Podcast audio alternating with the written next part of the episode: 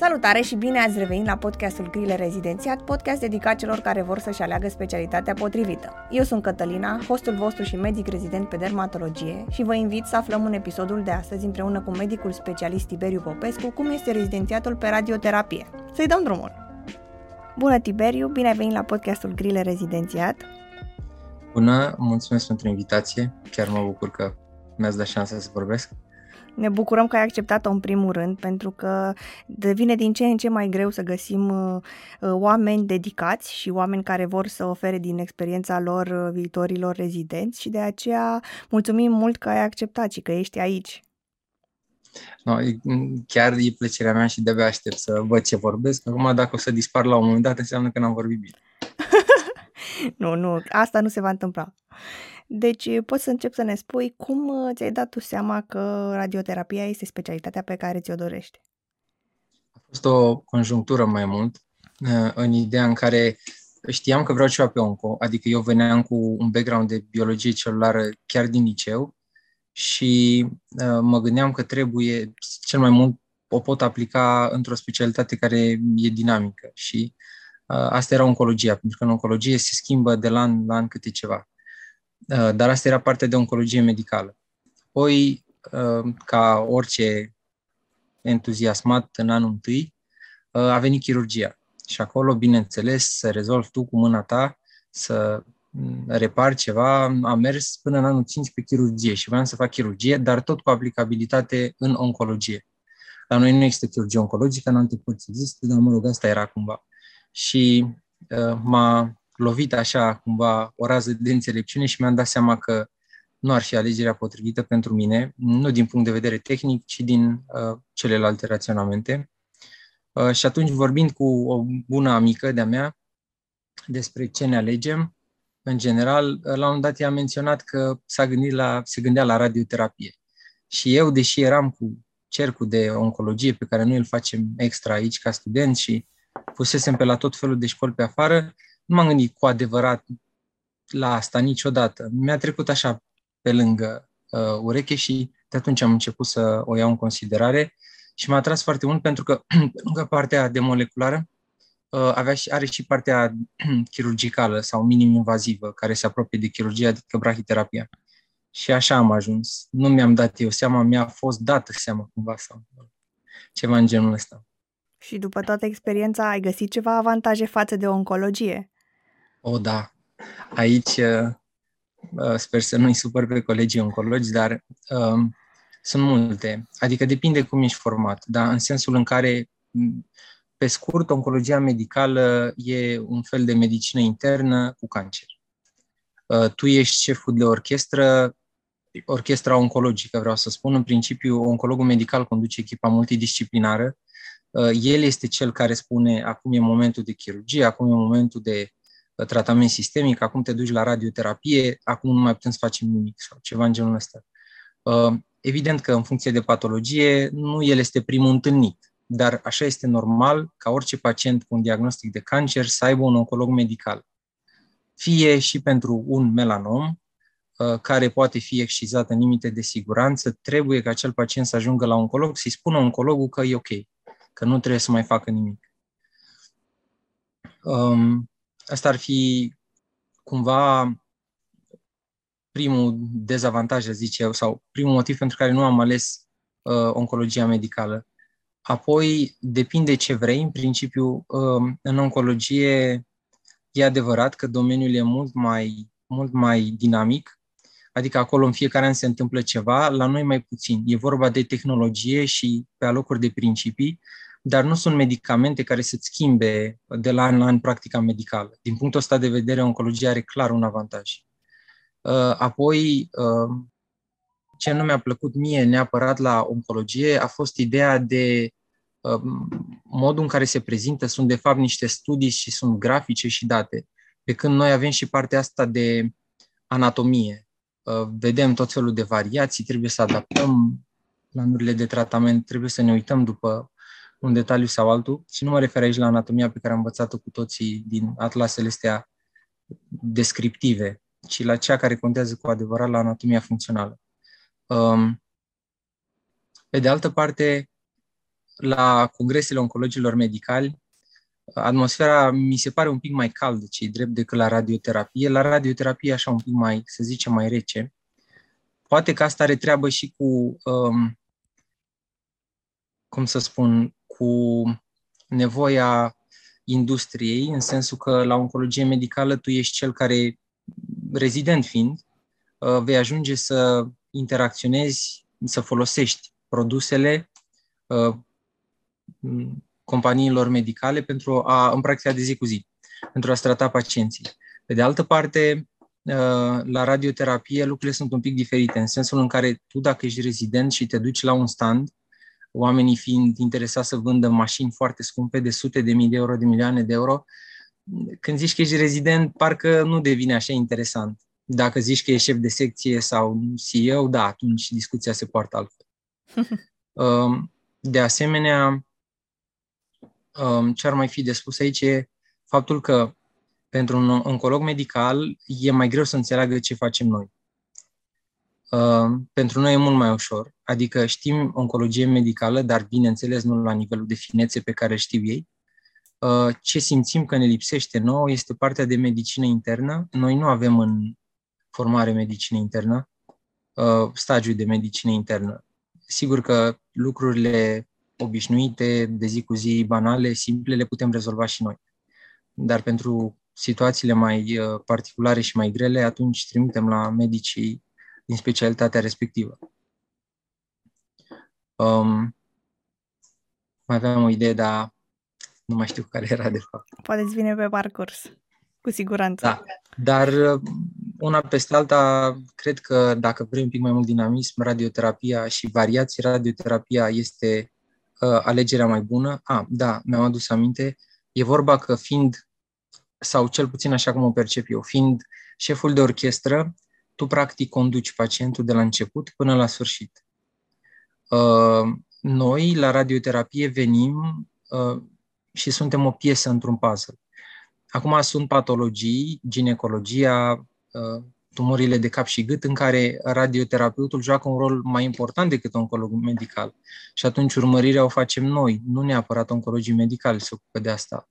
Dar una peste alta, când vine vorba de, să zicem, sfârșitul drumului la unii pacienți de paliație, unde România are o problemă incredibil de mare, atunci uh, tu trebuie să uh, dai soluții pacientului și sunt tot felul de situații în care na, pacienții, unii dintre ei sunt disperați, acasă nu pot sta, nu există în toate județele centre de paliație, nu are cine să vină să le, eu știu, să îngrijească. Și atunci, cred că aici lucrurile devin un pic complicate pentru un oncolog medical. A, așa văd eu cel puțin. Uh-huh. Că tot ai deschis subiectul acesta uh, foarte mult și chiar și eu suntem destul de curioși cum uh, reziști psihic la o asemenea situație, la atâtea decese pe care le vedeți și dacă ne poți vorbi un pic despre încărcătura emoțională. Da. Asta, asta e un paradox, dar o să încep prin a spune că nu știu până acum pe nimeni care să fi renunțat la asta. Nu știu eu, e o chestie, sigur, tot discursul e subiectiv și cumva așa ca perspectivă mai largă pentru că am reușit să văd mai multe lucruri în mai multe locuri. Dar nu am văzut pe nimeni uh, care să fi renunțat la oncologie sau la radioterapie din acest motiv. Uh, s-a pus problema asta odată, dar cred că a fost unul dintre motive, nu neapărat motivul principal. Uh, să știți că paradoxal nu e așa. Adică nu vă imaginați că pe secțiile de oncologie sau de radioterapie uh, intri, totul e negru, pacienții sunt supărați, Uh, și există drame. Nu e chiar așa. Este o secție de uh, oameni de bolnavi cronici, de fapt. Uh, de multe ori, bine, depinde și de tine cum ești, dar de multe ori există glume, atmosfera e destinsă, la vizită, când te duci la contravizită, nu scapi nu, uh, un prilej de a arunca așa o glumă sau nu, adică nu, nu e deloc cum pare la prima audiție. Uh, acum, Sigur că sunt și decese, dar și acestea sunt puține. Sunt rare situațiile în care un pacient internat decedează dintr-un motiv neașteptat. De obicei, uh, decedează cei care vin prin urgențe decompensați, terminali um, și pe care știi că îi conduci către uh, drumul ăsta și um, atunci cumva toată lumea se așteaptă.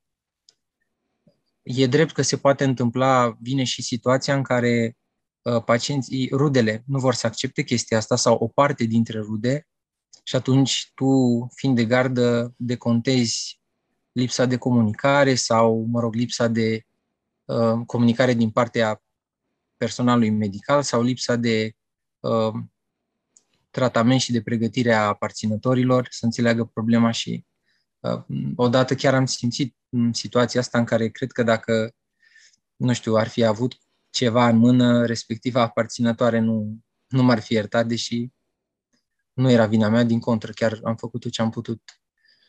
Uh, ca paranteză, resuscităm și pacienții terminali. Știți că în, există în Europa DNR, Do Not Resuscitate. Da. La noi, în România, trebuie resuscitație, e ilegal să mă faci și, mă rog, nu e moral să stai să te uiți. Deși obiectiv nu are absolut niciun rost, că și în situațiile în care reușești să scoți un astfel de pacient, ajunge pe terapie intensivă și în câteva ore deznodământul e același. Am înțeles. Da. Uh, o altă întrebare care este destul de importantă, mai ales într-un mediu ca al tău, este cât de periculos este mediul și cât de Absolut deloc. Exp- ok, detaliază. Da, Cum că absolut. avem radio în acea radioterapie? Da, avem, uh, dar avem și dozimetre. Uh, e drept că multă lume confundă radioterapia cu um, radiologia. radiologia și imagistica. E drept că radioterapia s-a desprins din radiologie și în cartea în care, din care am învățat noi pentru rezi era radiologie oncologică și noi ne tot enervam cum au putut să traduc așa. Dar, într-adevăr, la un moment dat așa s-a numit. Acum noi folosim uh, radiațiile ca să tratăm. În principiu, boli uh, maligne, dar se poate să le folosești și în alte patologii și aproape în fiecare specialitate din medicină își găsește aplicabilitate. E paragraful la mic, așa, la sfârșitul capitolelor. Deci se poate face radioterapie, nu știu cum. Putem face, de exemplu, radioterapie și pentru uh, aritmii, care uh, sunt rebele la ablații. Sau, eu știu, pentru patologie neurochirurgicală, cum ar fi malformații arteriovenoase sau chiar alcoolism. Uh, evident că nu suntem acolo, dar ca cercetări s-au făcut. Um, nu este periculos. Acum, radiologii, pe de altă parte, tratează sau folosesc radiațiile pentru a diagnostica, excepție făcând cei care se ocupă cu intervenționala, care le folosesc să trateze. Dar, în general, este safe și, sincer, n-am, n-am citit foarte multe despre asta, dar eu consider că mai mult te expui la uh, iradiere dacă ești, un, dacă ești intervenționist, radiolog intervenționist, decât dacă ești radioterapeut.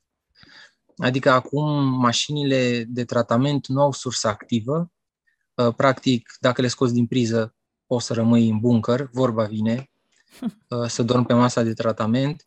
Problema era cu, cei, cu cele care aveau sursă activă uh, și sigur că mai e partea asta de radioterapie în care uh, se folosesc surse pentru partea de tratament intern, zicem noi brahiterapie, adică radioterapie internă. Acolo sursa uh, există, are activitate, doar că e atât de bine protejat totul și este atât de reglementat încât nici să vrei n-ai cum să te iradiezi peste uh, limită.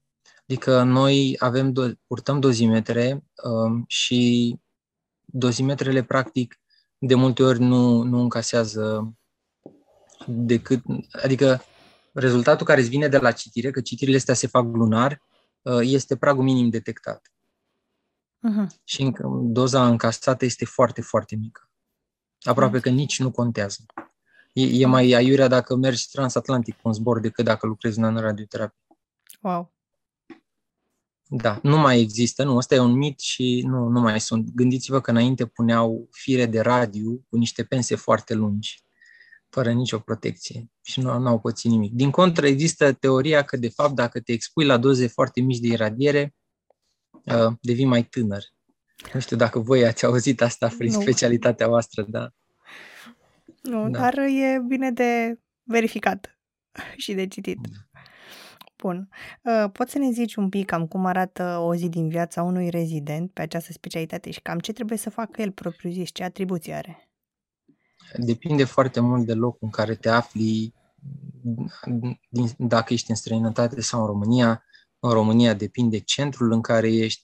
Sunt foarte multe lucruri care diferă aici, dar pot să vă zic cum era la Cluj.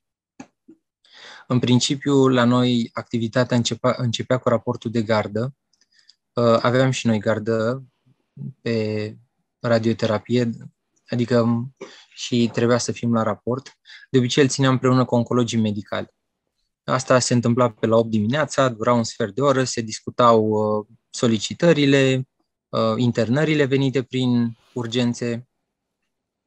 Ulterior urcam cu seniorul pe secție și făceam vizită. Adică vedeam ce problemă pacienții internați, dacă au toxicitate uh, acută, adică cea în timpul tratamentului, rezolvam problemele. Uh, dacă aveau acuze care nu țineau de tratament, dar dacă stai internat pe secție, bineînțeles că îți găsești tot felul de lucruri sau chiar te decompensezi atunci și trebuie rezolvate și astea. Um, aici vreau să fac o paranteză. Radioterapia, de fapt, e o specialitate de ambulator. Așa este peste tot în lume. Nu trebuie să ai secții de radioterapie. Uh, trebuie să ai doar un departament. Cazurile grele, sau, mă rog, grave, de fapt, care au nevoie de radioterapie pentru diverse urgențe în oncologie, dacă ai compresiune, știu, de venă cavă superioară, dacă ai compresiune medulară, dacă uh, ești cu tot felul de situații între astea care nu pot fi manageriate acasă, atunci te internezi pe secția de oncologie medicală. Și cumva așa se face afară, există o înțelegere cu oncologii medicali, unde câteva paturi sunt rezervate pentru pacienții care fac radioterapie. La noi există secții de radioterapie, așa a fost uh, organizarea veche și cumva s-a perpetuat. Uh, și mai e un raționament, ar fi cel al situației pacienților, în sensul că majoritatea vin de departe, nu-și permit să stea cazați și atunci, practic, de multe ori uh, funcționează din raționamente umanitare internarea asta continuă în radioterapie. Uh, revenind la programul obișnuit, după vizita pe secție, te ocupi de restul problemelor, depinde uh, ce apar, depinde foarte mult dacă oncologii, dacă seniorii, așa zicem noi medicilor cu care lucrăm, depinde foarte mult dacă ei uh, fac și oncologie medicală, pentru că mulți au dublă specializare. Uh, dacă se întâmplă asta, trebuie să ne ocupăm de partea de chimioterapie, adică vedem analizele, uh, scoatem schemele de chimioterapie și le dăm mai departe la semnat și la uh, spitalul de zi sau pe secție unde se pune chimioterapia. Um, și după ce se termină aceste lucruri, putem, ne putem ocupa de radioterapia per se. Te duci în departamentul de radioterapie, îl chem pe senior, planurile gata făcute, um, ulterior te duci și primești pacienții noi, vorbești cu ei, îi duci la măsurători, Uh, și spre seară, mie așa îmi plăcea pentru că funcționez un pic mai bine când e liniște, după ce se termină toată agitația. Eu mă puneam să fac conturajele, adică desenele noastre, uh, abia spre seară, când totul se așeza. Problema apare când seniorul tău face și chimioterapie, și brahiterapie, și radioterapie externă, pentru că și aici depinde foarte mult de câți colegi ai. De obicei, în fiecare echipă de radioterapie exista uh, câte, un onco- câte un rezident de oncologie medicală. Și el se ocupa de partea asta de uh, chimioterapie și de medicină internă. Noi ne duceam să ne rezolvăm problemele de radioterapie. Uh, dar sunt situații în care, dacă rămâi într-un om sau doi, poate fi un pic dificil. O chestie am învățat în tot rezidențiatul, că oricât de greu ar fi, orice situație, în orice situație, și chiar dacă ți se pare imposibil că ai trei chestii de făcut în același timp sau că ai urgență sau, mă rog, simți că nu o scos la capăt, chiar la sfârșitul zilei toate se așează. Fie că vine cineva și te ajută, fie că cere ajutorul, fie că nu știu cum se așează lucrurile, dar se așează.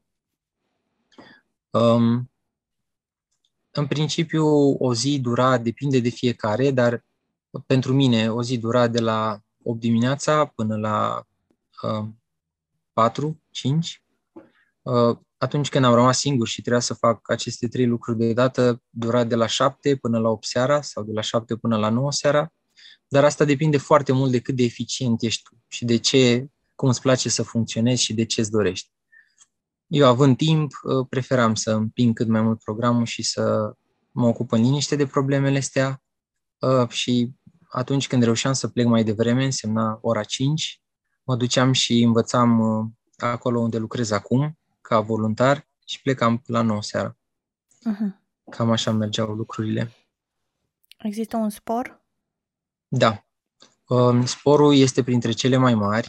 Cu asta cred că i-am câștigat pe toți. 35, uh, între 35 și 50%, din câte țin eu minte, depinde foarte mult de spital, cât alege să-ți dea spitalul. Um, în principiu, prin an, facem patru ani de rezidențiat și uh, în ultimul an ajungi pe undeva la 5.000 și ceva de ron, dacă nu chiar mai mult acum, 6.000. Cam mm. astea sunt uh, scorurile. La noi, de exemplu, oncologia și radioterapia primesc uh, același spor. Am înțeles. Acum, un pic, dacă îmi permiți, uh, ca organizarea rezidențiatului, practic noi facem patru ani uh, în care avem stagii obligatorii de chirurgie oncologică, chimioterapie, adică oncologie medicală, pardon, asta include mai multe. Um, de multe ori noi, fiind cu seniori cu dublă specializare, le făceam în fiecare zi. Adică din anul 1 până în anul 4 făceai, le făceai pe ambele cumva. Um, mai avem anatomie patologică, bioetică și radiologie și imagistică. Dar astea și medicină nucleară, în cadru cumva radiologiei imagistice. El a fost un stagiu foarte fain. La Cluj chiar uh, ne-a prins foarte bine. Um, partea de scintigrafii, PET-CT-uri și așa mai departe. În principiu, sumate durează câteva luni, nu mai știu exact cât, dar uh, un fel, mai puțin un sfert din întreaga durată rezidențiatului. Uh-huh. Înțeles. Și medicină internă, nu știu, nu, zis? nu face medicină internă. Din câte știu eu, la un dat s-a făcut, adică erau 5 ani, uh, includeau și medicină internă, dar s-a renunțat. Într-un fel e bine, în alt fel nu este bine. Adică patru ani nu sunt suficienți niciodată pentru nimic probabil clinic. Um, și uneori simți că vrei să fii un pic mai sigur pe tine din punct de vedere al medicinii interne, dar depinde foarte mult unde o faci. Că dacă medicina internă înseamnă să te duci și să înveți în gărzi din lăsat singur cu parafa, aia nu mi se pare că e învățat, aia intră în altă categorie pe care n-aș vrea să o numesc. Da.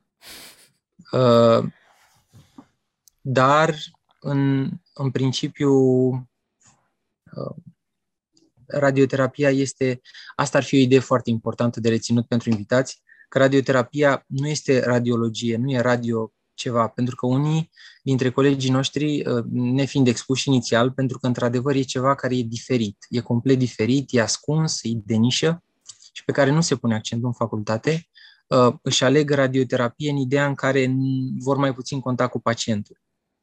Dar nu este deloc așa. Adică radioterapia este o specialitate clinică. Nu stai într-un loc și nu pui mâna pe pacient. Ai foarte mult contact cu pacientul. Evident, nu așa mult contact ca în alte specialități, poate, dar trebuie să te întâlnești cu pacientul, să-l consulți, însemnând, dacă este consult, dacă e o tumoră ginecologică, tu trebuie să consulti ginecologic pacienta și să-ți iei informațiile. Dacă e o consult ORL, tu trebuie să-i faci consult ORL, să știi să endoscopezi sau să te uiți cu uh, oglinda. De, acum se folosește endoscopul mai mult. Adică sunt skill pe care trebuie să le ai. Ulterior, faci planul de tratament, asta e partea noastră. O să vorbesc un pic și de ce înseamnă radioterapia de fapt, uh, dar te ocupi de planul de tratament și uh, când pacientul e chemat la tratament, practic tu îl monitorizezi în timpul tratamentului pentru efectele uh, secundare acute și după tratament, la controle, să vezi cum e din punct de vedere oncologic și să vezi care sunt toxicitățile secundare dar majoritatea dintre ei rămân în monitorizarea oncologului medical. Noi preluăm secundar rolul ăsta de um, a monitoriza pacientul. Uh, sunt unele situații, oreleu sau ginecologia, în care monitorizarea noastră e mai importantă. Pentru că acolo avem un rol mai mare. Acum, ce înseamnă radioterapia? Ce înseamnă un pacient care vine la radioterapie? În principiu, pentru aproape mai mult de jumătate, undeva la 60% dintre pacienții oncologici, uh, radioterapia are un rol. Uh, și de obicei indicația e făcută de oncologul medical, să zicem, sau mă rog, așa ajung pacienții la noi, sau trimiși de chirurg. Uh, când vin la noi, trebuie să vedem exact dacă au indicație de radioterapie. Adică, e foarte important în specialitatea asta să știi dacă trebuie să faci, când trebuie să o faci, cum trebuie să o faci și uh, mai ales unde. Adică mă refer la țintă. Uh, orice cumva neglijență în partea asta poate compromite un pic lucrurile, uh, adică trebuie să știi dacă intri cu radioterapia înaintea chirurgului sau dacă intri după el sau dacă înainte de a face radioterapie e nevoie de chimioterapie sau nu. Acum nu vreau să sperii pe nimeni, lucrurile astea se învață, absolut totul se învață. Uh, există colegi, de asta există comisii, telefoane, comunicăm și nu trebuie să intri în specialitate știind astea. În specialitate intri fără să știi nimic în principiu, dar ajungi să le controlezi. Um, când pacientul vine la noi, trebuie să vedem dacă într-adevăr are indicație, să completăm cu investigații, uh, pentru că nu toți sunt investigați complet. Și după ce decidem că într-adevăr are indicație și că trebuie să începem cu radioterapia, ducem pacientul la un computer tomograf. Dar nu e un computer tomograf pe care de înaltă rezoluție sau unul um, în urma căruia îi dăm un rezultat scris. Practic, e un computer tomograf cu ajutorul căruia noi ne luăm imaginile pe care vom desena, vom ști ce să iradiem și ce să protejăm. Și îl chemăm, sau numim pasul ăsta simularea tratamentului, în sensul că simulăm poziția pe care pacientul o va avea în fiecare zi de tratament. Um, și asta simulăm în ideea în care ma- masa de la acest CT este identică cu cea din buncăr, mijloacele în care punem pacientul și pozițiile sunt identice, laserii trebuie să pice pe aceeași zonă, aceleași puncte de tatuaj pe care le facem. Um, asta doar ca să ne asigurăm că poziționăm corect extern. Când ajungem la tratament, facem și verificare internă, să știm dacă lucrurile stau la fel de bine și pe interior. Pentru că realitatea virtuală pe care tu conturezi trebuie să coincidă cu realitatea din fiecare zi de tratament. Cam asta este ideea. De asta numim asta simulare. După simulare, unde trebuie să fie medicul, uh, vine, vine partea de conturaj, pe care o face tot medicul. Conturăm ce vrem să distrugem și ce vrem să protejăm și după ce uh, terminăm cu asta, facem prescripția de doză. Totul e standardizat. Nu trebuie să inventezi nimic. Ghidurile sunt foarte bine puse la punct. Societățile internaționale sunt foarte bine organizate și puse la punct.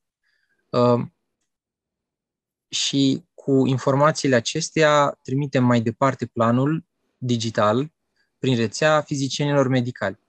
Fizicienii medicali știu cum trebuie să calibreze aparatul care va urma uh, în pasul ulterior, accelerator liniar, îi spunem noi, uh, astfel încât să acopere cât mai bine volumul care trebuie distrus sau, mă rog, iradiat și să protejeze cât mai mult organele la risc. Și după ce el face lucrul acesta, uh, ne întâlnim împreună și decidem dacă suntem mulțumiți. Dacă suntem mulțumiți, acceptăm planul și chemăm pacientul la tratament.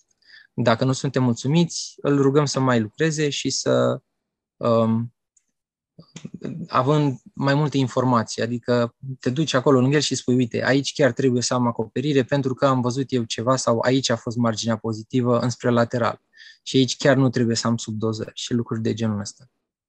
După ce aprobăm planul, chemăm pacientul, care de data asta se întâlnește cu a treia piesă din echipa asta de radioterapie și anume tehnicieni medicali, care practic ei sunt oamenii pe care pacientul îi vede zi de zi, care îl primesc și îl poziționează după coordonatele din primul pas de la simulare, astfel încât uh, planul acela pe care noi l-am aprobat virtual, să știm că se va întâmpla și în pacient și că rezultatul va fi cel scontat.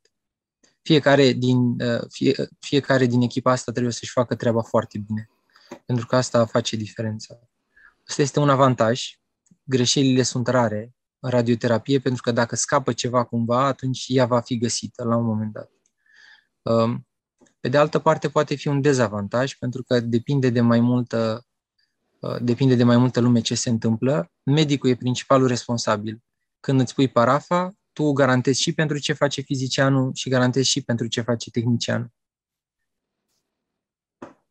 Și tu vei fi cel care poartă întreaga răspundere. Am înțeles.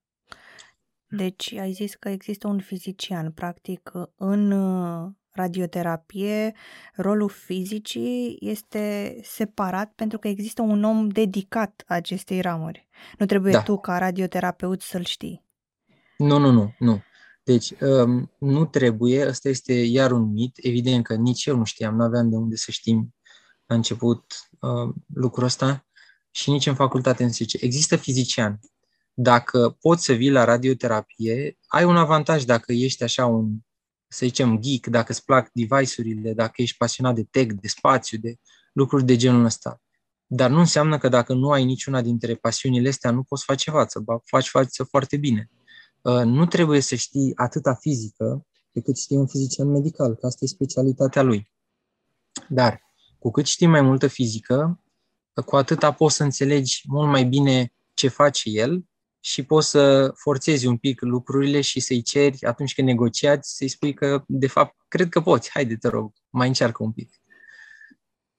Adică devii mai independent și ai o viziune mai bună asupra lucrurilor dacă știi fizică. Uh-huh. Și asta se învață. Noi am avut o problemă, fizica medicală este grea. Și în radioterapie, ca și cum ți-i faci așa cruce. Ai radioterapia clinică, radiobiologia, fizica medicală și oncologia medicală. Și um, cu cât știi mai multe dintre ele, cu atât ești mult mai independent, înțelegi mai bine ce faci și ești, poți să faci tot felul de artificii, dar în cadrul acelei standardizări de care vorbeam, nu după ureche nu-i pe feeling sau pe eminence-based medicine. Uh, trebuie să respectăm evidențele, dar te simți altfel. Uh, și se poate, cu fizica medicală, cea mai bună carte pe care eu, dar bine, asta deja e partea pentru cei care aleg specialitatea, cea mai bună carte pe care am întâlnit-o a fost spre sfârșitul rezidențiatului, culmea, uh, și a fost scrisă de un, un tip care uh, e în organizația asta uh, care face regulile, practic ei ne învață cum să tratăm din punct de vedere al fizicii, cum trebuie făcute planurile și e um, Eric Ford îl cheamă, e, e premiat pentru teaching skills și se vede chestia asta. Adică poți să nu înțelegi nimic, trebuie să ai niște cunoștințe elementare din clasa a 8 și te poate duce prin desene și explicații la un nivel la care să înțelegi foarte bine ce se întâmplă.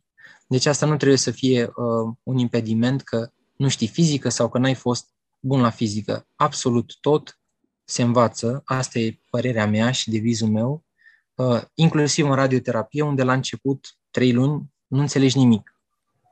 Dar lumea știe lucrul ăsta și nu se așteaptă la mine. Dar după asta, totul devine foarte clar. Am înțeles. Că tot ai adus vorba de cartea aceea, ne mai poți spune și alte cărți de care are nevoie rezidentul în primul an sau chiar pe tot parcursul rezidențiatului care să-l ajute la examenul de da. specialitate da. sau să se descurce? Da, sunt foarte multe resurse, evident, în engleză. Bănuiesc că toată lumea știe că medicina modernă se face în engleză și nu uh, în română. Um, sunt foarte multe. În principiu, noi ne luăm după materialele folosite de americani.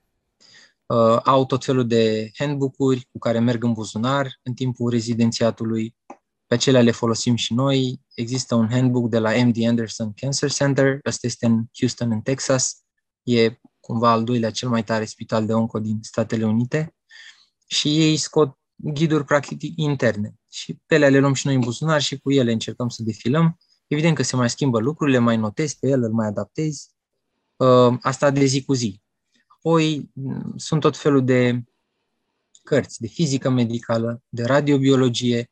Sunt site-uri foarte faine în care cel mai bun site este un um, e o platformă care practic um, e o carte care se updatează constant. Și acolo poți citi absolut tot, um, artificii, există tot felul de aplicații unde medici din Statele Unite răspund la întrebări de practică medicală, uh, dar întrebări pe care nu le poți găsi în ghiduri.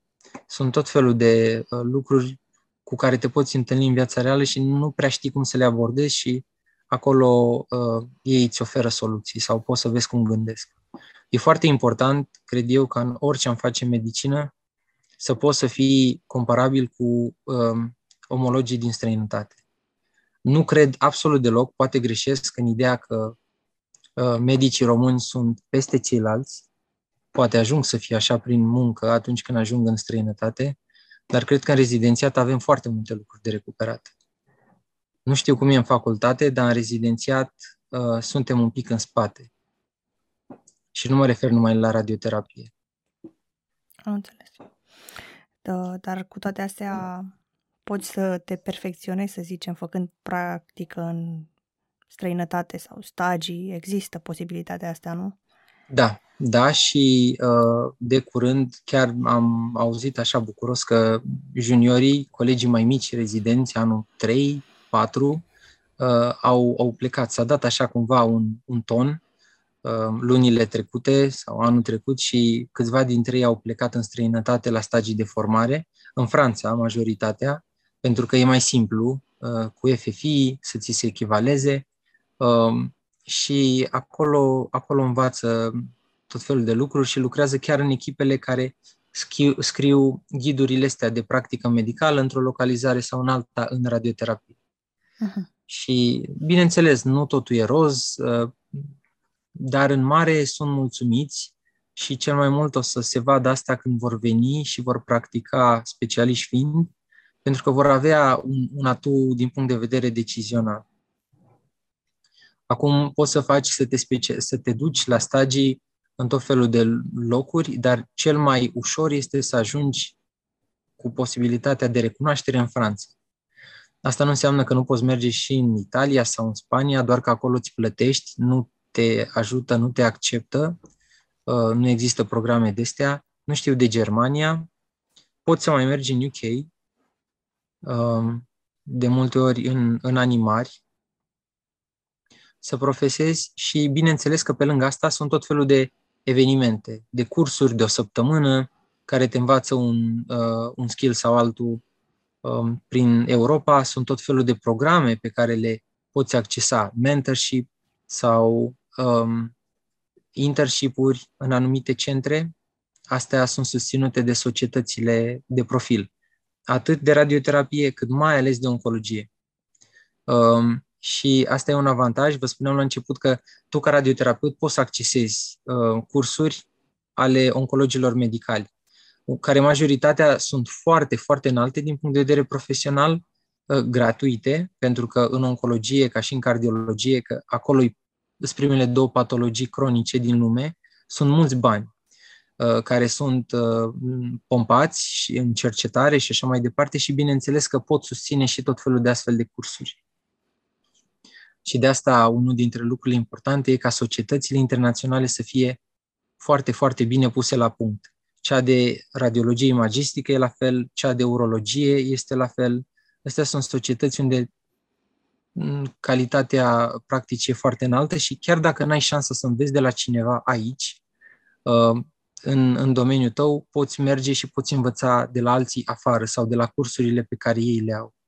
Acum, noi tot glumeam cu oncologii că le spuneam, ei nu sunt egoist, din contră, sunt altruist, dar uh, nu puteam să nu râd așa un pic de ei că la cursurile lor e un pic, pentru că acolo putem merge și noi, um, ce e al, ce al tău e și al meu, dar ce al meu e doar al meu. pentru că ei, ei nu, nu puteau să, să vină la cursurile noastre, nici nu aveau de ce și lucrurile sunt un pic mai abstracte, mai greu de înțeles. Ok. Uh, ce atestate sau competențe și supra-specializări poate să facă un radioterapeut? Uh, nu sunt neapărat sigur că pot să răspund corect la întrebarea asta, dar nu există neapărat o, uh, un atestat pe care să-l dai. Tu când ieși, când termini, există cumva două niveluri pe care noi trebuie să le uh, avem de, uh, în practica asta, adică două examene, unul la început de rezidențiat, celălalt când devenim specialiști. Uh, și astea sunt, reglement, sunt examene de fizică medicală, în principiu, radioprotecție, lucruri de genul ăsta pe care uh, le dăm în centrele de formare sau la București, pe cel de-al doilea. Uh, și asta cumva ne permite nouă să practicăm. Să atestatele reglementate de CNCAN. Așa se numește instituția. Uh, dar în afară de asta și de reînnoirea pe care trebuie să o ai la fiecare 5 ani, făcând niște cursuri pe care le regăsești în acea carte de fizică de care vă spuneam, e fix același lucru și ulterior, dând acest examen, odată la 5 ani, nu trebuie să faci.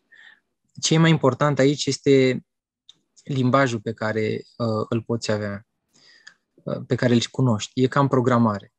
Uh, poți să ai limbajul ăsta al radioterapiei convenționale, uh, dar există limbaje noi. Dacă vrei să faci radioterapie internă sau brachiterapie, trebuie să înveți un pic alt limbaj. Pe lângă abilitatea asta, uh, să zicem, procedurală.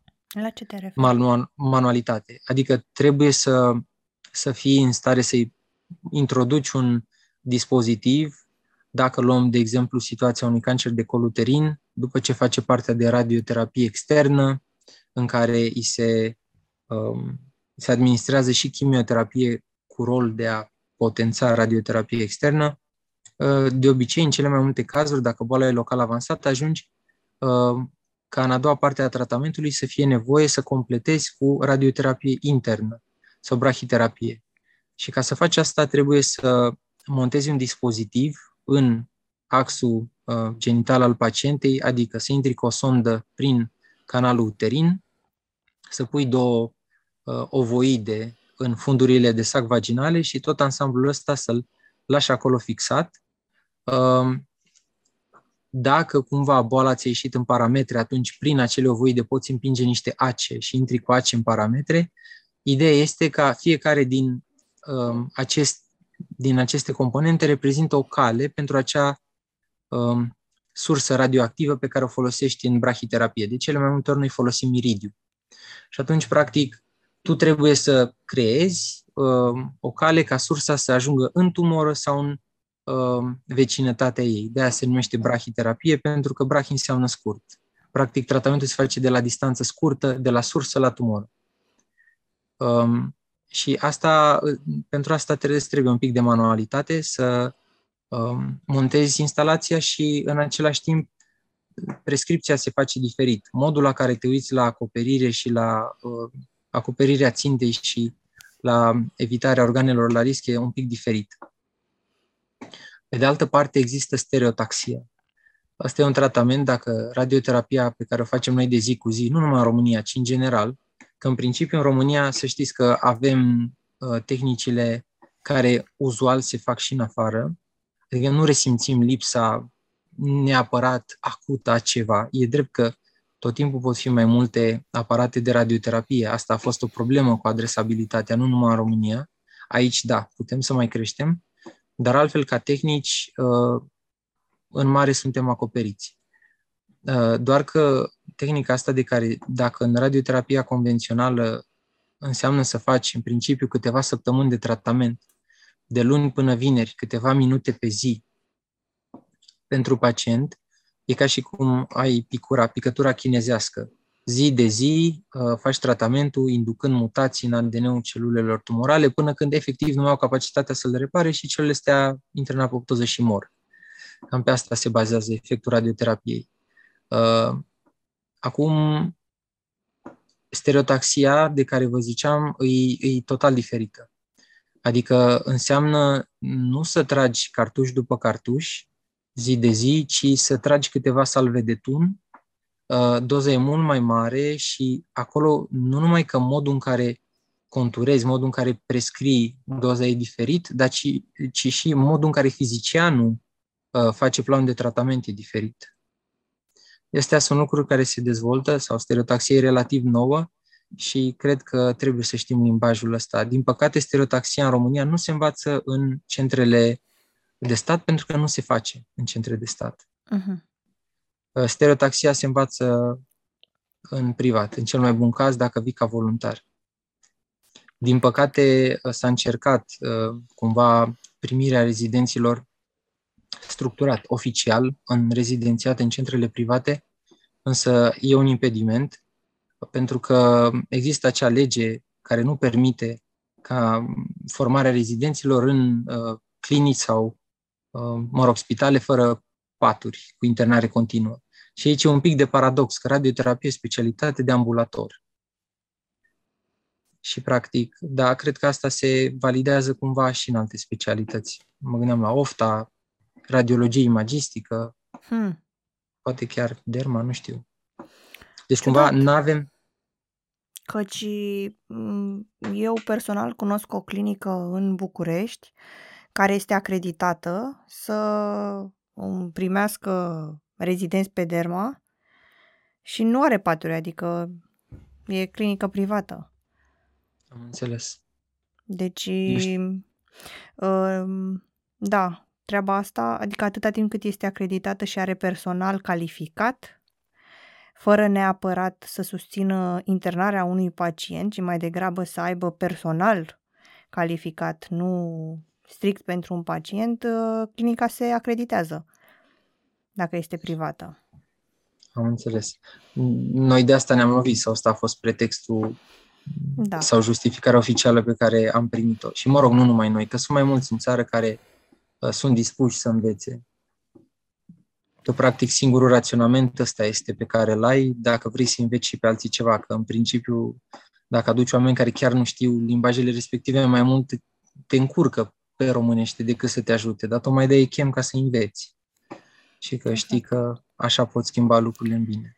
Mai ales că mă gândesc că posibilitățile de angajare după terminarea rezidențiatului nu sunt uh, hmm, cele mai plăcute, mai ales nu există locuri și posturi la stat să practici după ce termini și te îndrepți mai da. mult spre privat, deci da. trebuie să știi. Uh, aici e o chestie importantă, dar trebuie luată un pic cu atenție, în sensul că până acum noi nu ne-am lovit de problemele de care s-au lovit celelalte specialități.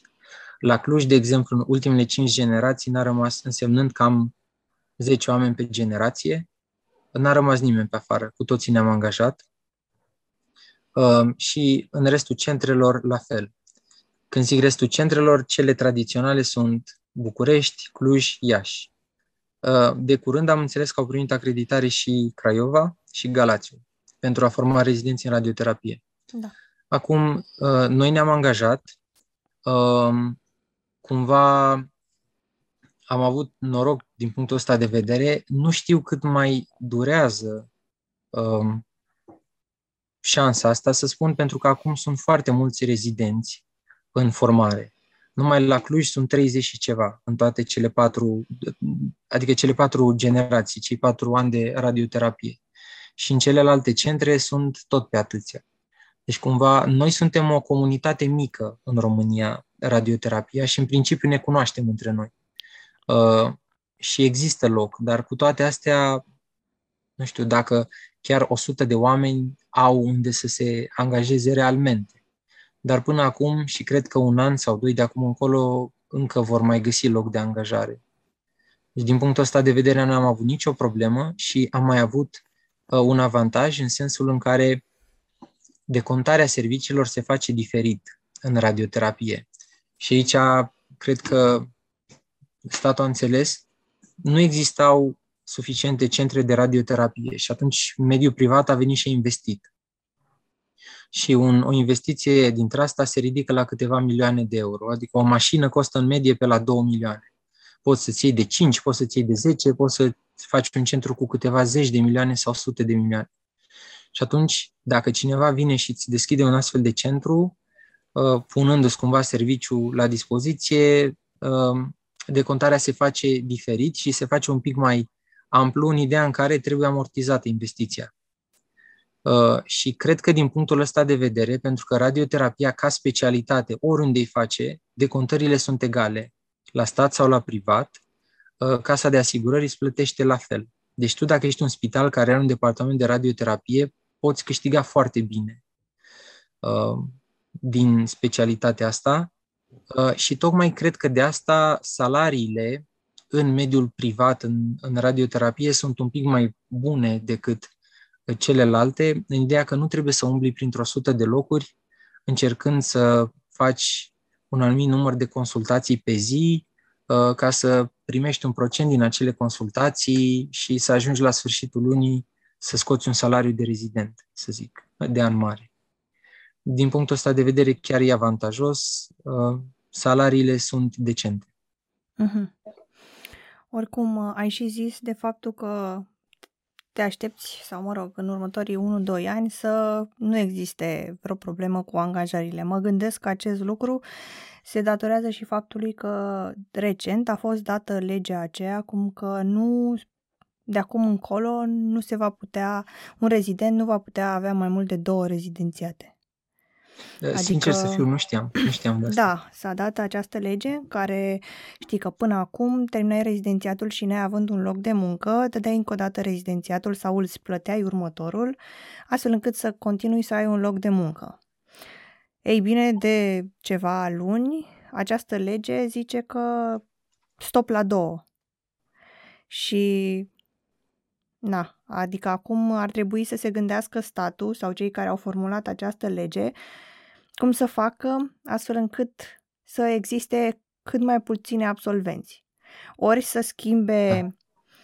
cum se intră la medicină, nu atât de simplu și să nu mai existe atât de multe locuri la taxă, de exemplu, ori să facă ceva cu metoda de examinare la rezidențiat astfel încât să nu fie atât de mulți candidați. Pentru că odată ce pui o lege de genul în care nu ai voie la mai mult de două rezidențiate, n-ai cum, ce fac restul? Pentru că oricum rămân șomeri. Asta e îmbucurător, dar asta presupune că s-au gândit într-adevăr pe termen lung. Adică nu e ceva așa acut că am, am dat o decizie ca să oprim uh, problema asta, dar de fapt să nu te gândești că dacă nu umbli și în altă parte, atunci ei tot pe afară o să rămână. Da. Exact. Dar ar suna bine. Uh, o chestie interesantă aici este că radioterapie nu poți face decât în uh, orașe mari și asta vine cu dezavantaje și cu avantaje. Mai multe avantaje, aș spune, în ideea în care, într-un oraș mare, din punct de vedere al vieții, pe lângă uh, profesie, lucrurile cred că sunt mult mai bine. Ai acces la educație, acces la sănătate, la servicii mai bune, uh, mă rog, la evenimente științifice și așa mai departe. Și chiar dacă vrei să-ți întemeiezi o familie, copiii tăi vor avea parte la, să zicem, vor avea acces la mai multe lucruri. Pe de altă parte, um, faptul că ești la, um, într-un oraș mare te ajută să funcționezi mai bine în echipe multidisciplinare. Adică există expertiză și pe alte domenii, pe oncologie, pe chirurgie, pe urologie și uh, comunici altfel. Și tratamentele sunt în principiu uh, cele corecte. Uh, acum, dezavantajele ar fi că dacă în radioterapie, dacă ți s-a stricat mașina, stai și te uiți sau citești. Dar uh, lucrurile astea se rezolvă în ore, cel mult zile. E normal să se uh, strice mașina, uh, dar există servici care acționează în câteva ore sau, uh, în cel mai rău caz, vine câte o piesă din străinătate care se înlocuiește și uh, lucrurile astea se compensează. Da că tot ai vorbit despre dezavantaje oarecum, uh, te-ai putea gândi și la alte minusuri și provocări pe care le-ai întâlnit în timpul rezidențiatului? Uh, da, uh, partea de clinică. Partea de clinică ne lipsește, sau așa am perceput-o eu, ne-a lipsit foarte mult. Pierzându-te în a rezolva lucruri și a le bifa de pe lista mentală, nu, nu apucai Uh, să, să vezi partea clinică. Depinde acum și de locul unde lucrai, se punea mai mult sau mai puțin accent pe asta, erai chemat mai mult sau mai puțin. Uh, deci cumva asta depindea de formatorul tău. Ce depindea de tine era dacă și atunci când ți se arăta, dacă trebuia să rezolvi alte lucruri sau puteai, îți permiteai, aveai luxul să stai acolo. Dar, în general, uh, nu ținea de rezident neapărat asta. Cum să consulți ginecologic? Cum să consulți uh, clinic orele. Aici am avut un avantaj. Aici ni s-a arătat tot timpul. E drept că n-am avut endoscop, pentru că spitalul nu a achiziționat asta, aveam o glindă și făceam clasic. Și asta lipsește foarte mult pentru că sunt informații pe care examenul clinic ți le aduce, ți le aduce uh, complementar imagisticii. Imagistica nu vede tot, nu poate să vadă tot și de multe ori, mă rog, rezultatele lasă de dorit uh, și atunci trebuie să-ți iei tu informațiile astea. Um, asta ar fi lipsa de skill-uri clinice. Uh, și mai ales la ginecologie, unde practic nu un, la o examinare ginecologică vezi ce trebuie să vezi sau cine simți, dar mie, de exemplu, la palparea parametrilor mi s-a părut. Asta implică un tușeu rectal uh, unde practic e subiectivă um, impresia pe care o ai, că o treime sau două sau trei în totalitate parametru invadat și de obicei chiar în ghiduri se zice că doi oameni trebuie să facă independent examinarea. Și uneori e drept că făceam asta uh, și după ce făcea, după ce fiecare făcea examenul, ne comparam ce am găsit. Pentru că asta poate face diferența un pic în modul în care tratezi. Asta ar fi una, partea de clinică. A doua chestie ar fi uh, lipsa de capacitate decizională. Dacă tu uh, te pierzi în a rezolva probleme, uh, cumva te îndepărtezi și de capacitatea de a decide singur ce de făcut. Și aici, aici uh, își aduce aportul această plecare în străinătate. Uh-huh. Chiar dacă nu este roz, vei ajunge să ai un avantaj pe partea asta decizională foarte mare și atunci când va începe specialitatea, nu, mai, nu vei mai resimți atât de acut lipsa ei. Vei avea un pic de experiență fiind într-o țară străină care are alte principii în, în general de funcționare, adică ți dă independență, ești urmărit cumva, uh, vei ajunge să, să fii capabil să iei singur o decizie mai repede. Pentru că altfel, poate că ajungi la aceeași decizie după ce treci printr-un milion de scenarii, neștiind care e mai bun, care e mai puțin bun, dar te consumă chestia asta. Bine, lucrurile astea dispar cu timpul, se numește experiență, am aflat și eu, fiecare o să trebuiască să plătim prețul ăsta, dar cred că aici secretul este să fii, uh, să ajungi să plătești un preț cât mai scurt. Și asta se întâmplă prin a avea un mentor, prin a face voluntariat în rezidenția și a învăța prin a pleca în străinătate. Lucrurile astea clar sunt definitorii. Um, lipsa limbajului ăsta modern în radioterapie, mă refeream la stereotaxie. Evident că sunt și alte tehnici care se fac în străinătate și pe care noi nu le avem în România pentru că nu ne putem permite la nivel central probabil de sănătate să le avem și mă refer la uh, protonterapie sau iradiere cu ion de carbon. Um, astea sunt lucruri la care pacienții din România pot avea acces. Dacă pacient vine la tine și crezi că se pretează pentru un astfel de tratament cu adevărat, poți um, emite o decizie, o recomandare, pacientul merge, face rost de form- un anumit formular, îmi scapă numărul acum, de la, cred că de la direcțiile de sănătate, dacă nu mă înșel, și poate accesa uh, centre de tratament din afară. Uneori se întâmplă uh, mai rapid chestia asta, alteori se întâmplă mai greu, um, dar astea sunt cazuri selecționate și unde chiar știi că nu poți face, alt, nu are altă șansă la noi și rămâne în spectrul curativ. Au mai fost tot felul de situații mediatizate încât boala nu era vindec- unde boala nu era vindecabilă uh, și, mă rog, părinții sau rudele voiau cu tot din adinsul, cum am face cu toții dintre noi de altfel, să ducem pacienții în străinătate și, practic, fără niciun beneficiu. Uh, aici o paranteză, dacă sunt și pacienți care se uită sau, în fine, oameni care au de-a face cu asta, uh, foarte multe lucruri care apar sunt uh, reclamă. Și departe de mine ideea că de a spune că nu ne lipsește nimic, aici avem totul, așa cum s-a pus ea la un moment dat în discuții și a ieșit o tragedie. Dar în oncologie chiar stăm bine. Și ca medicamente, și ca tehnici de radioterapie. Uh, adică multe dintre situațiile astea care apar pe platformele media în care se strâng anumiți bani pentru un lucru sau altul se pot face și în România. și se pot face la un nivel bun.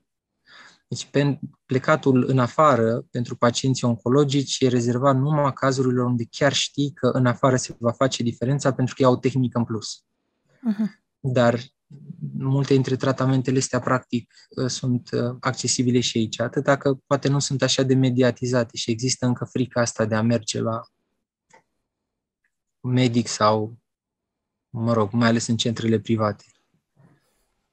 Am înțeles. Ce ne poți spune despre satisfacția cea mai mare pe care o întâlnești din, în această specialitate? Când tumora se topește. Okay. Uh, asta, da. Asta, asta e cea mai mare satisfacție, dar și când vezi că pentru mine e cea mai mare satisfacție când uh, explic unui om, adică pur și simplu fac ceva care e normal, nu fac nimic special, stau cu el și povestesc și desenez și îi explic ce o să se întâmple și înțelege și lor li se pare ceva extraordinar lucrul ăsta, că cineva stă și chiar le acordă atenție. Nu că fac numai eu asta, dar cred că așa majoritatea colegilor de generație și mai mari și mai mici cumva merg pe principiul ăsta și chiar e îmbucurător. Și când îi vezi la sfârșitul tratamentului că sunt bucuroși, că a trecut cu bine și că uh, sunt cumva recunoscători că uh, au făcut un tratament corect și că au înțeles ce li se face și ce li se întâmplă, asta e cea mai mare satisfacție. Te-ai întâlnit uh, de situația în care acești pacienți, fiind atât de șocați de faptul că cineva le acordă atât de multă atenție, să creadă că atenția asta vine contra cost? Nu am simțit asta în, în, în mediul privat. Uh, asta am simțit-o la stat. E, senzația asta că uh-huh. dacă vorbești să, și la un moment dat când vorbești, la un moment dat chiar te gândești dacă se uită mai ciudat la tine că măi, da, nu crede de fapt că eu stau aici și explic da, ca da. să trag de timp. Dar uh, nu. Evident că sunt. Uh, asta încă vin și ei sunt obișnuiți unii dintre ei să, să te răsplătească cumva. Și asta nu. Asta nu există. Adică, să mă rog, n-ar trebui să existe. Le explici frumos că nu e cazul de așa ceva, se uită șocați la tine. Ma, știi bine că unii dintre ei cred că dacă refuzi... Uh, nu o să le faci bine. Exact. Sau că prognosticul uh, da. este uh, unul destul de sumbru și atunci, da. Și știm cât da. de important e aspectul mental al pacienților, cât de bine să se simtă ei astfel încât să funcționeze tratamentul. Da, dar țin minte că odată, uh, o, odată eram eu la început în anul de rezidențiat și o pacientă a venit și ne-a adus ciocolată.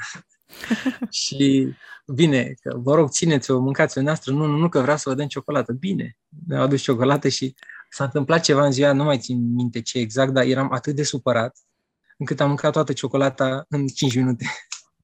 Wow. Da. da. da. Of, uh, păi uh, mai avem o singură întrebare pentru tine uh, și anume ce sfaturi ai tu pentru viitorii medici rezidenți?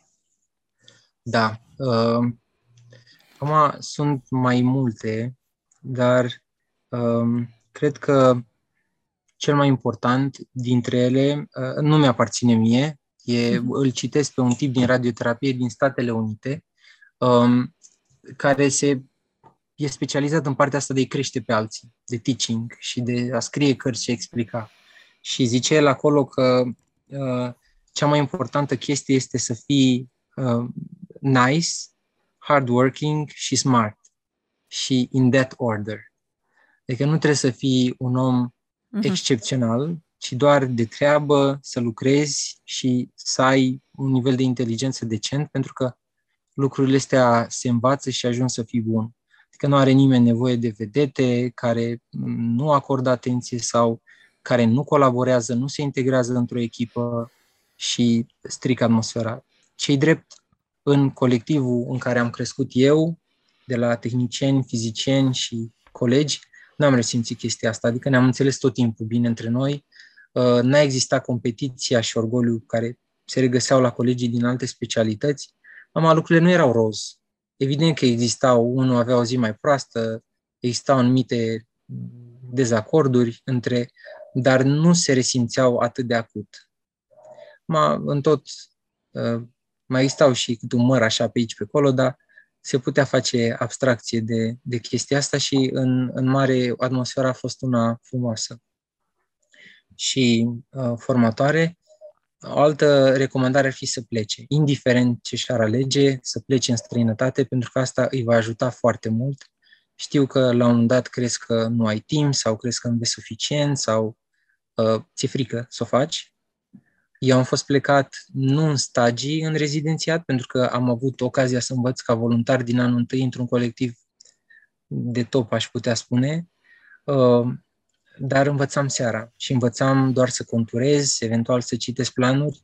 Nu apucam să văd partea clinică pe care o resimțeam ca fiind insuficientă uh, la ce făceam eu în locul în care eram angajat. Dar cred că dacă aș fi fost în străinătate, m-ar fi ajutat partea asta foarte mult și atunci uh, ar fi fost mai ușor startul, să zicem.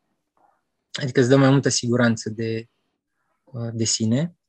Uh, alta să folosească cât mai mult resursele care există, cursuri, aplicații, dar cel mai mult Twitter-ul. Acum știm că Twitter-ul e o platformă unde există tot felul de disensiuni la, pe anumite teme, dar din punct de vedere profesional, Twitter-ul e o mină de aur. Adică noi căutăm tot felul de oameni din domeniu, îi urmărim acolo, când apare ceva studiu, îți dau in a nutshell studiul respectiv și așa tot timpul, în fiecare zi, ești la curent cu ce se întâmplă.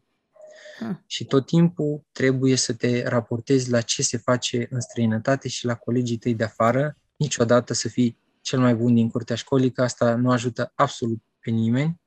Și dacă ai șansa să știi mai multe sau să, să fii nimerit pe lângă un om care a stat lângă tine și ți-a arătat, asta trebuie să faci și tu mai departe. Pentru că așa, bine, nu știu, depinde probabil de personalitate, dar asta nu, nu ajută numai pacienții, ci te poate ajuta chiar și pe tine, pentru că poți să construiești o generație de oameni, să zicem, capabili. Probabil m-am ratat anumite chestii, dar nu, nu, nu mai vin acum. Nu, A, ah, cu angajarea. Așa. Da, dacă, dacă mai permiți, uh, două chestii aș vrea să spun. Cu angajarea. Um, sau să iau invers. Care ar fi provocările în radioterapie? Faptul că există partea asta de medicină nucleară, um, conceptul de teranostic, adică therapeutic și diagnostic. Și cumva ei injectează radioizotopi care nu numai că identifică uh, tumorile, ci le și uh, omoară, le distrug. Uh, asta întâmplându-se atât la nivel macroscopic ce poți tu să vezi pe imagini, cât și microscopic. În ideea că dacă ar fi vreo celulă microscopică prin corp, se duce radioizotopul după ea și o omoară. Și cumva la Congresul American asta se întâmpla acum trei ani, uh, pe asta au bătut monedă că în 10 ani de acum încolo radioterapie externă nu o să mai existe, tot o să fie uh, în apanajul medicinii, nucleare, medicinii nucleare. Nu știu exact dacă chiar așa o să se întâmple, o să mai fie de lucru totuși pentru noi. Uh, până acolo, uh, a doua chestie ar fi că intră foarte tare inteligența artificială, ca în radiologie de altfel, uh, în sensul că sunt softuri deja capabile, unele dintre ele românești, să deseneze singure. Adică pasul ăla de conturaj ți-l face softul singur. Evident că tu trebuie să mai rectifici pe aici, pe acolo, Uh, există și echipamente atât de smart încât tu nu mai trebuie să pui pacientul corect pe masă, că în rest își face el toată treaba. Uh-huh. Și mhm. conturaj și plan de tratament, tu trebuie să fii acolo să apeși OK. Uh, o să fie un astfel de sistem în România în, în curând. Oh, ok. La, la, sperăm că la stat, um, da, la proiectul acela um, umanitar care se construiește la București, Spitalul Marie Curie, Uh-huh. Um, da. Și referitor la asta, la provocările astea, m-aș duce un pic în spate uh, la angajare. În sensul în care în timpul rezidențiatului te poți angaja la companii dintre astea de startup-uri care fac softuri de inteligență artificială și poți contura. Practic, din conturajele tale, care se fac după anumite ghiduri în timpul liber, pentru care ești remunerat, uh, poți să, softul respectiv se hrănește. Și atunci devine din ce în ce mai bun. Și ulterior va fi pus uh, pe piață. Și ca rezident poți să câștigi uh, corect și legal din alte surse pe lângă salariu, dar cred că salariile sunt la un așa nivel încât uh, nu este o scuză sau, mă rog, nu trebuie să uh, accepti nimic financiar din partea nimănui. Corect. Da. Păi, uh, fiindcă am ajuns la final, mie, sincer, îmi pare rău că am epuizat toate întrebările, pentru că de mult n-am mai avut uh, un episod cu atât de multe informații și vrem să-ți mulțumim încă o dată că ai venit și vrem să le mulțumim și celor care ni te-au recomandat, pentru că noi pe asta ne bazăm, pe oameni care să recomande medici pasionați și mi se pare practic că am tras losul cel mare avându-te ca și invitat, fiindcă se vede că ai foarte multă experiență și că vorbești cu foarte multă pasiune și să sperăm că tot ce ai spus o să convingă, sau cel puțin nu că o să convingă, o să aducă puțină liniște în sufletul celor care vor să-și aleagă radioterapia la rezidențiat și să vadă cât de lucruri noi și interesante și cât se, câte se pot face cu această specialitate de care mulți poate nu știu că este atât și atât de frumoasă. Eu cel puțin sunt uh, destul de șocată după ora asta în care am stat și am vorbit cu tine, că sunt foarte multe lucruri de care nu știam.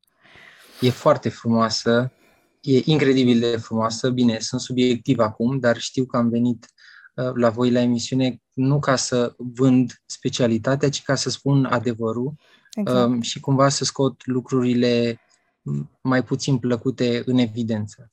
Acum, cine e interesat efectiv, poate să-mi scrie și personal că îi spun, că este de pe principiu că trebuie să spui ce nu-i bine, că restul de acolo poți crește numai, uh, numai spre bine. Corect. Da. Păi ok, atunci mulțumim încă o dată, îți urăm foarte mult succes în carieră și poate pe viitor vei fi dispus și la alte proiecte de genul.